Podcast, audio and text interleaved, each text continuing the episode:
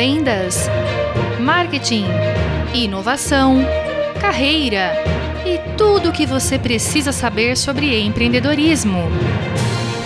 Está começando mais uma edição do programa No Fio do Bigode. Apresentação: Lucas Duque e Pedro Marcílio.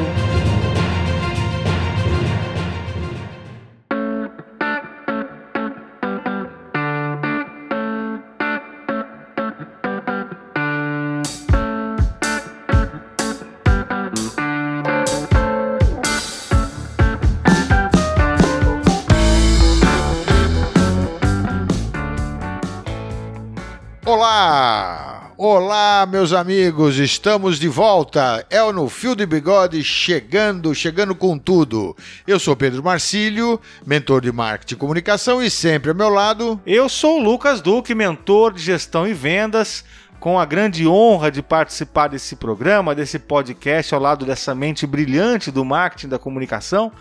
E muito feliz em estar com vocês, nossos ouvintes queridos, em mais uma edição e mais um programa aqui no nosso encontro semanal de empreendedor para empreendedor. E sempre ressaltando que é de uma maneira descontraída, leve, objetiva. Direto ao ponto. Direto ao ponto, é. levando informações extremamente relevantes, importantes para o desenvolvimento de negócio, enfim, para todos os empreendedores, de um modo geral, que queiram aprender, que queiram evoluir, que queiram melhorar os seus negócios ou as suas performances individuais. Falando sobre liderança, sobre marketing, sobre vendas, sobre gestão, sobre logística, sobre finanças, enfim.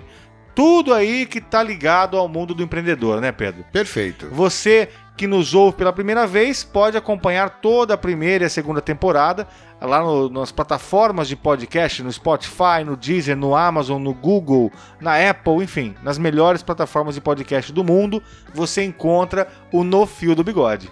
Exatamente, Lucas. E ali, e ali, eu sempre repito, né? Porque eu, eu, tenho muito orgulho disso, que nós estamos deixando um legado de conhecimento muito importante, com essa abrangência de temas, com essa, enfim, com, com eu vou repetir até, com essa abrangência de informações que eu acho que isso daqui vira como se fosse uma enciclopédia. Sabe? Sim, são três temporadas já, são é. dezenas de episódios. Se você não ouviu ou quer ouvir mais novamente algum episódio que te chamou atenção, corre lá para as plataformas que tem todo o conteúdo gravado.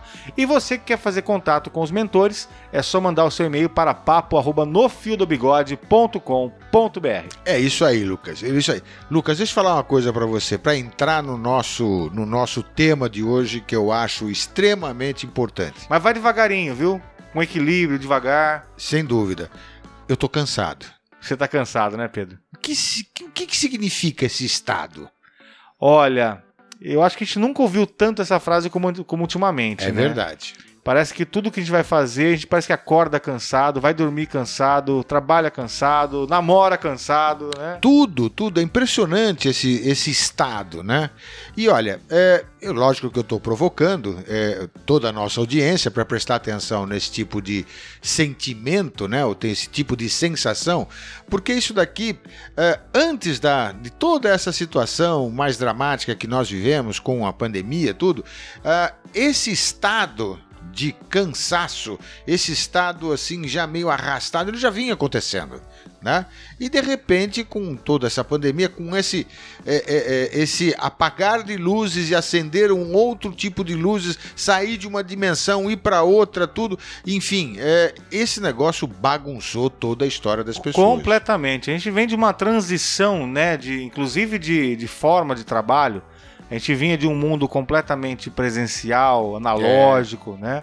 Por mais que existisse aí a transformação digital, que a gente fala bastante sobre isso. Mas ele era físico. Mas ele era, né? físico, ele era físico, era um mundo físico, né? Aí o trabalho passou a ser, de repente, do dia para noite, 100% remoto. É. Uma coisa maluca, Uma né? ruptura, né? É, completamente maluco com essa questão da pandemia. E hoje nós já vivemos um modelo de trabalho totalmente diferente, que é um híbrido. Né? Exatamente. É, é, um híbrido entre o físico e o, e o remoto, né? É, que nós já estamos vivendo. E, na verdade, o nosso escritório é a tela do equipamento, né? Sim. A gente vivia um momento Sim. em que o nosso escritório era a empresa, aí nós passamos por um momento em que o nosso escritório era a casa, e hoje o nosso escritório é a tela de um dispositivo qualquer, um computador, É um aparelho celular, não importa, né? Então, toda essa transição, ela inegavelmente também nos deixou aí num processo de adaptação que acelerou algumas coisas, que prejudicou outras, né, Pedro? Eu acho que o que nós podemos resumir o nosso, até para poder entrar de fato no assunto, é, se eu pudesse resumir o nosso tema de hoje, seria sobre equilíbrio no trabalho, Pedro. É, eu, eu equilíbrio mental no trabalho. Se você Sim, me permitir acrescentar, sim, claro. fazer esse pequeno apêndice aqui. Equilíbrio aí né? emocional, mental, acho que tá tudo ligado aí, né? Isso, exatamente, exatamente. Porque é, realmente nessa, nessa mudança de postura, né, e de- dessa forma tão abrupta, né, se a gente pode usar esse termo, né, é, nós não- as pessoas não tiveram opção. Era assim, ou era deste jeito, ou era desse jeito. Exato. Não tinha outra forma, né? Não tinha. É, e aqui cabe um adendo, né, Pedro? Nós estamos falando dessa transformação que foi muito rápida e muito inesperada, mas a grande verdade é que já de muito tempo que a gente não vive um equilíbrio adequado no trabalho. É, Sim. É, quando eu falo Sim, equilíbrio, né, eu sim. tô falando de todas as, as pernas aí, todas as hipóteses possíveis que envolvem o nosso trabalho, né? É É verdade. separar a família e trabalho, ter momento para lazer e momento para trabalho. A gente já não vivia muito bem equilibrado com essas duas questões. É estudar e trabalhar também estava muito É, ali exato. emaranhado o negócio, né? Exatamente. É, o trabalho em excesso, a gente vem de uma estrutura, você mais do que eu até, Pedro, você viveu a década de 80, década de 90 no trabalho, que foram décadas bastante desafiadoras, né? Opa. Pelo, pelo que a história nos Nossa, conta. Nossa. E a gente sabe que a pressão para a coisa acontecer era muito grande, né? A oscilação da moeda, Tudo, inflação. tudo. Você tinha, você tinha um ambiente, vamos dizer assim, que era pressão por, por princípio, né? por natureza. Que por outro lado, eu acho que isso daqui nós também desenvolvemos uma certa, os certos antídotos, vamos dizer assim, né? Mas eu conheço, conheci muita gente que se perdeu no meio dessa história aí. Sem né? dúvida. Porque você falou alguma coisa agora, assim, muito, muito importante da separação, né, do trabalho é, é, e a casa, o trabalho, o lar, o trabalho, a família, o trabalho, o estudo. E é muito comum, principalmente os mais jovens, né, que precisam trabalhar. Então, vão fazer uma faculdade à noite. Trabalha de manhã à tarde, vai para a faculdade. Chega lá em casa de madrugada. Que hora esse cara estuda, tal, tudo. Então, isso daqui já é um, um- um, vamos dizer assim, já é uma situação onde que já leva para uma certa, um certo cansaço, uma certa depressão na medida em que algumas expectativas não são atingidas e, a- e aí a coisa começa a piorar, né? É, deixa eu fazer um parênteses aqui, porque é o seguinte, eu não estou dizendo, né, quando eu falo dessa questão da separação do trabalho e da família, eu não estou dizendo que o profissional tem que ser um e o pessoal tem que ser outro. Eu não estou dizendo que no trabalho a gente tem que pensar só no trabalho e na casa pensar só na casa. Isso não existe. Isso ficou lá atrás, no final da década de 90. Tem até um, um vídeo, você vai achar por aí, é muito bonito, fala sobre o paradigma do gel, que É. fala da globalização, né, do empoderamento, do empowerment. E ele fala no final sobre orchestration, né, que é a orquestração. E, e esse conceito de, olha, no trabalho você tem que ser profissional, em casa você tem que ser pessoa. Isso não existe. Nós somos uma pessoa só. Não tem como separar o eu pai do eu, Eu- profissional. Eu lembro disso, que Pô. era a gente, a, a gente falava assim, não, eu não levo, o- quando eu saio do escritório, o meu trabalho fica lá. Não, morre não lá. existe Não existe isso. Já não existia isso, né? Era uma falsa verdade Uma falsa que a verdade. gente ficava vomitando aí pros corredores para poder defender alguma ideia que não funcionava. É verdade. Então, assim, não é disso que eu tô falando. O que eu estou falando é ter o equilíbrio de poder viver momentos de família, poder viver momentos de trabalho, poder viver momentos de estudo, porque muitas vezes, com tudo que aconteceu, e principalmente com o trabalho entrando dentro de casa, do ponto de vista de trabalho remoto, trabalho híbrido, a gente começou a se perder mais. Sim. Se eu trabalhava 10 horas no escritório, 11 horas no escritório, quando eu vim para casa, eu passei a trabalhar 12, 14. Né? É Então, verdade. é, é essa separação que nós temos que fazer. Por que, que isso é importante? Porque não adianta, líderes, gestores, né, empresários, não adianta querer queimar a vela até o final e esperar que ela continue dando luz depois. Depois. Não dá. Depois que a vela queimou tudo que ela podia queimar, ela não brilha mais. Acabou. É. né? Gostei dessa tua analogia, Lucas. É bem isso daqui. Né? Não adianta, não adianta. Apagou a vela, escuridão. É tão objetivo quanto isso, né? Tão simples quanto isso. E não à toa, né, Pedro? Acho que até a síntese do tema de hoje também. Não à toa, agora, dia 1 de janeiro, começo do ano de 2022, a, a OMS né, declarou aí a síndrome de burnout como uma doença ocupacional oficialmente. Olha aí. Hoje está lá no Cadastro Internacional de Doenças, né, no CID. É. Então, a partir de 2022, empresas, empresários, líderes, atenção. Burnout né, passou a ser doença ocupacional formalmente. Uhum. Aquilo que se confundia com depressão, com ansiedade e tudo mais, hoje tem nome, tem CID. Então é muito importante tomar cuidado, né? Porque o que é o burnout no final das contas, né, Pedro? O burnout é a patologia do excesso. Né? É, é, é a doença que, acho que pode ser da, da, da exaustão. É, né? acho que Tanto pode é ser que, se não me engano, assim. tem um outro nome, né? Além de síndrome de burnout, tem a síndrome de exaustão, alguma coisa do tipo que eles chamam é, também a doença. Também né? é, é, Porque é o excesso. É. Né? É. E isso fica provado, mais uma vez, que tudo que é excesso não funciona, né?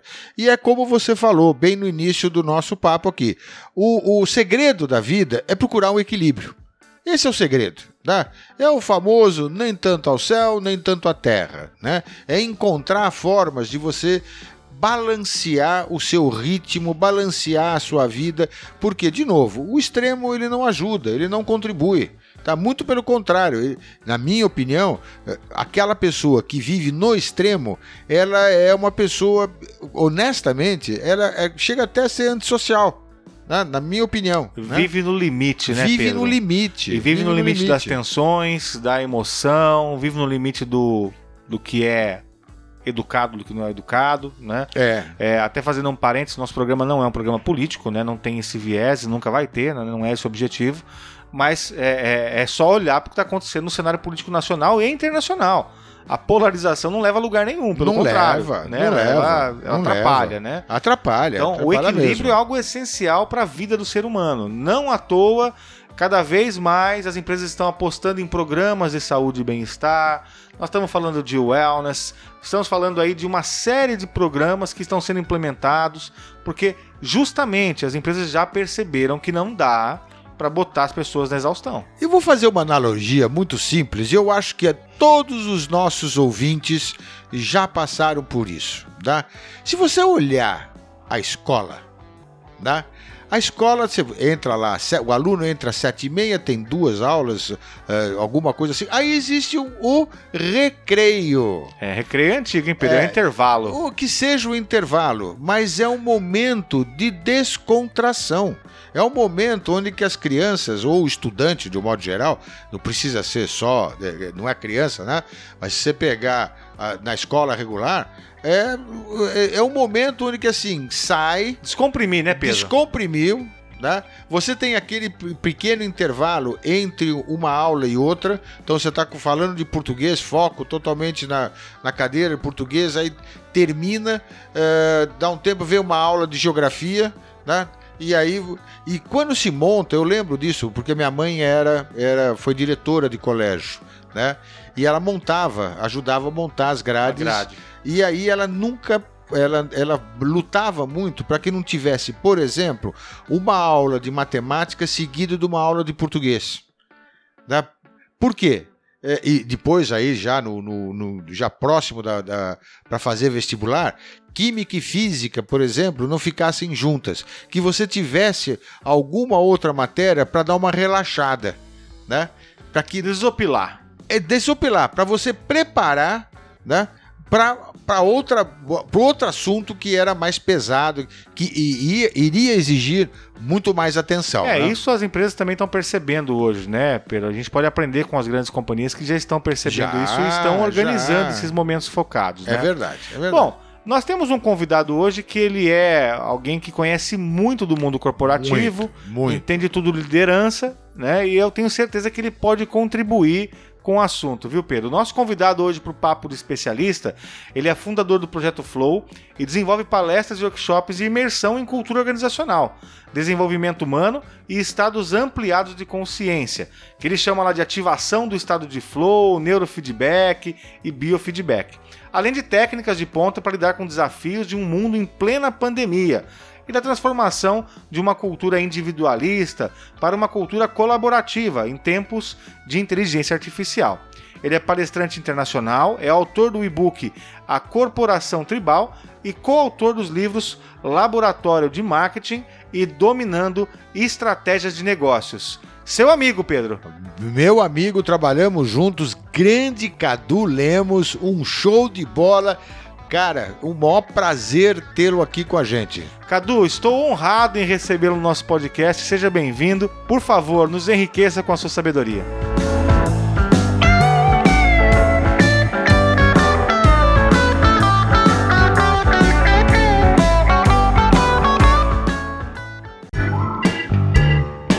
Papo de especialista. Olá, muito bom estar aqui. Obrigado, Pedro Marcílio, pelo convite. Lucas Duque, tudo bem? Que bom a gente estar junto aqui para falar de um tema tão importante quanto esse, né? Vocês sabem que eu tenho me dedicado há algum tempo a estudar é, os efeitos do burnout dentro das organizações, por ser um consultor de é, de atuação na área de, de corporações, de empresas, especialmente na área de liderança e de equipes de alta performance. Eu faço isso há quase 30 anos. E esse é um tema que impacta muito em termos de produtividade, resultado e, obviamente, saúde mental, é, qualidade de vida, algo que hoje, mais do que nunca, a gente tem que dar valor e olhar com muita atenção, com muito cuidado.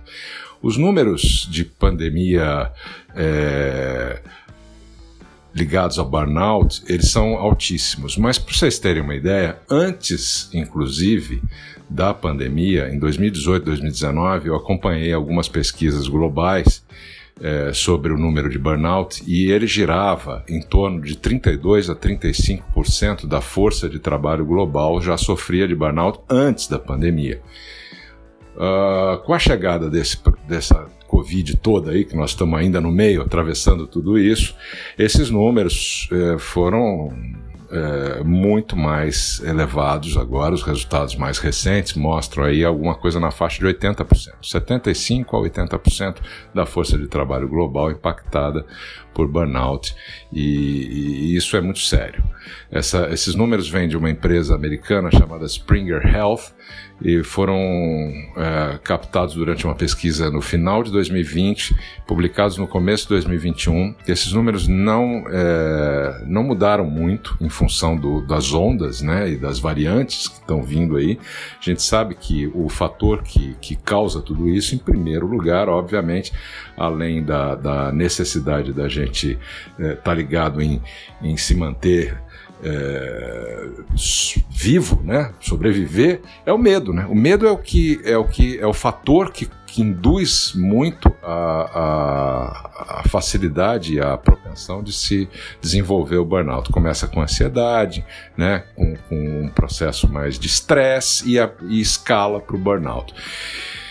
Veja, é, é, é, um problema porque a gente tem dois medos aí, né? O medo de perder o emprego por conta de todas essas questões, reduções para quem trabalha né, na, nas organizações, estou falando desse ponto de vista, e o medo de, de morrer, né? Estamos todos impactados, afetados por essa situação, e, e não é um privilégio é, poder dizer que existem saídas para isso, e a gente pode. Falar algumas ideias aqui. O problema é não chegar no burnout. A gente tem que agir e as, as empresas, as organizações já estão agindo, estão preocupadas, tem uma série delas já desenvolvendo programas, mas não é colocar uma sala de meditação ou contratar uma empresa que ofereça terapia online. Não é só isso. É, é necessário realmente mudar o paradigma, né? A gente sempre viveu, eu me lembro da nossa geração, inclusive, Pedro Marcílio e eu trabalhamos juntos em alguns, alguns anos atrás em agências de comunicação, a gente sabe que o paradigma que se espera de um executivo, qualquer que seja ele, em qualquer organização, é do fazer mais, fazer melhor, fazer mais rápido, né? lucro, resultado, entrega. Enquanto as organizações uh, continuarem uh, presas a esse paradigma, a gente não vai melhorar essa situação, os números de burnout não vão baixar. É, é preciso desenvolver uma alternativa que eu julgo que é muito adequada para os momentos que a gente está vivendo agora, que é enxergar o lucro, o resultado, a meta batida e a entrega como uma consequência, não como objetivo final. Consequência do quê? De um ambiente de trabalho que favoreça a saúde mental, que favoreça a segurança psicológica, que faça com que as pessoas se sintam acolhidas, possam ser e demonstrar suas vulnerabilidades, não sejam julgadas e criticadas pelos erros. Um grupo que se apoia e que tem o líder como o grande fomentador desse ambiente positivo. Eu tenho falado muito, e já falava antes da pandemia, algumas dicas, né? A gente vai, vai poder falar algumas ideias práticas para as pessoas adotarem aqui. Eu não vou entrar muito no, no, no, no, ponto principal da minha pesquisa, que é a ativação do estado de flow, que é um estado ampliado de consciência, que faz com que a gente esteja no nosso melhor, né? Produzindo mais ganhando tempo, acelerando a aprendizagem e vivendo com plenitude. Esse é um estado ampliado de consciência que é um verdadeiro antídoto para o estresse, para a ansiedade e, por consequência, para o burnout. Mas se a gente não quer chegar no burnout, a gente efetivamente precisa tomar algumas medidas. Eu tenho falado algumas delas. Já antes da pandemia, eu falava para alguns executivos, clientes, por que, que você não adota um dia sem reunião na sua empresa? Por que, que você não tinha? Ah, um dia é muito, um dia inteiro sem reunião, não dá. Então faz dois meios períodos, terça e quinta tarde, por exemplo. Todo mundo na companhia sabe que não vai ser interrompido por uma reunião, que não vai ter que se deslocar. Isso era antes da pandemia. A gente falava dos layouts abertos, todo mundo sentando junto. Isso tem um índice altíssimo de interrupção né? Interrupção é um fator de estresse, de, de ansiedade, porque você às vezes está concentrado numa tarefa e está preocupado com o, o, o, WhatsApp que pingou, ou com o e-mail que chegou, alguém que te chama para uma reunião que não estava marcada. Então, esse nível de interrupções te prejudica, porque se você estava concentrado numa tarefa, você vai levar de 15, 20 a 30 minutos para voltar ao mesmo nível de concentração. E isso vai sendo cumulativo e é um problema sério. Então a ideia é ter um dia para saber que você não vai ser interrompido para poder fazer toda a sua entrega. Né? Aí com a pandemia, agora estamos todo mundo morando nas telas do Zoom, do Teams, do Meet, né? E, e, e, qual é a dica aqui? A dica é tenta não emendar uma reunião na outra. Eu tenho vários casos de mentorados, clientes que me comentam que começam às 8, 9 horas da manhã e vão até 10, 11 da noite em reunião no Zoom. Quer dizer, tem que fazer uma ideia de interromper fazer reuniões em vez de uma hora de 45 minutos. Aí você fecha uma reunião, prepara a próxima e no meio você dá uma recarregada na energia. Vai tomar um café, vai mandar uma caminhada, faz uma meditação, uma respiração. Veja um outro assunto que não seja ligado ao trabalho e aí segue, porque se você chegar nesse ritmo no final do dia, você não vai conseguir render, não vai contribuir na reunião e não vai absorver mais nada. E uma outra ideia é não fazer é, maratona de trabalho, né? fazer interrupções, várias pausas ao longo do dia para recarregar energia, para dar uma caminhada, para tomar um, olhar pela janela que seja. Então são ideias práticas que as pessoas podem começar agora, podem combinar com o chefe, com os colegas, podem já fazer sozinhas, são coisas que a gente recomenda muito é, para evitar chegar no burnout. Porque se você chegar no burnout, é só com ajuda médica. Então evita isso. Tenta fazer tudo isso para não desenvolver estresse, não desenvolver ansiedade que vai levar ao burnout. É isso, meus amigos. É, Pedro Marcílio, Lucas Duque, obrigado pelo espaço. Eu quero deixar então aqui o meu abraço a todos e que o Flow esteja com vocês. Para quem quiser conhecer um pouco mais do meu trabalho, é só procurar www.cadulemos.com.br ou Cadulemos no Instagram. Um abraço para vocês. Foi um prazer enorme. Tchau, tchau.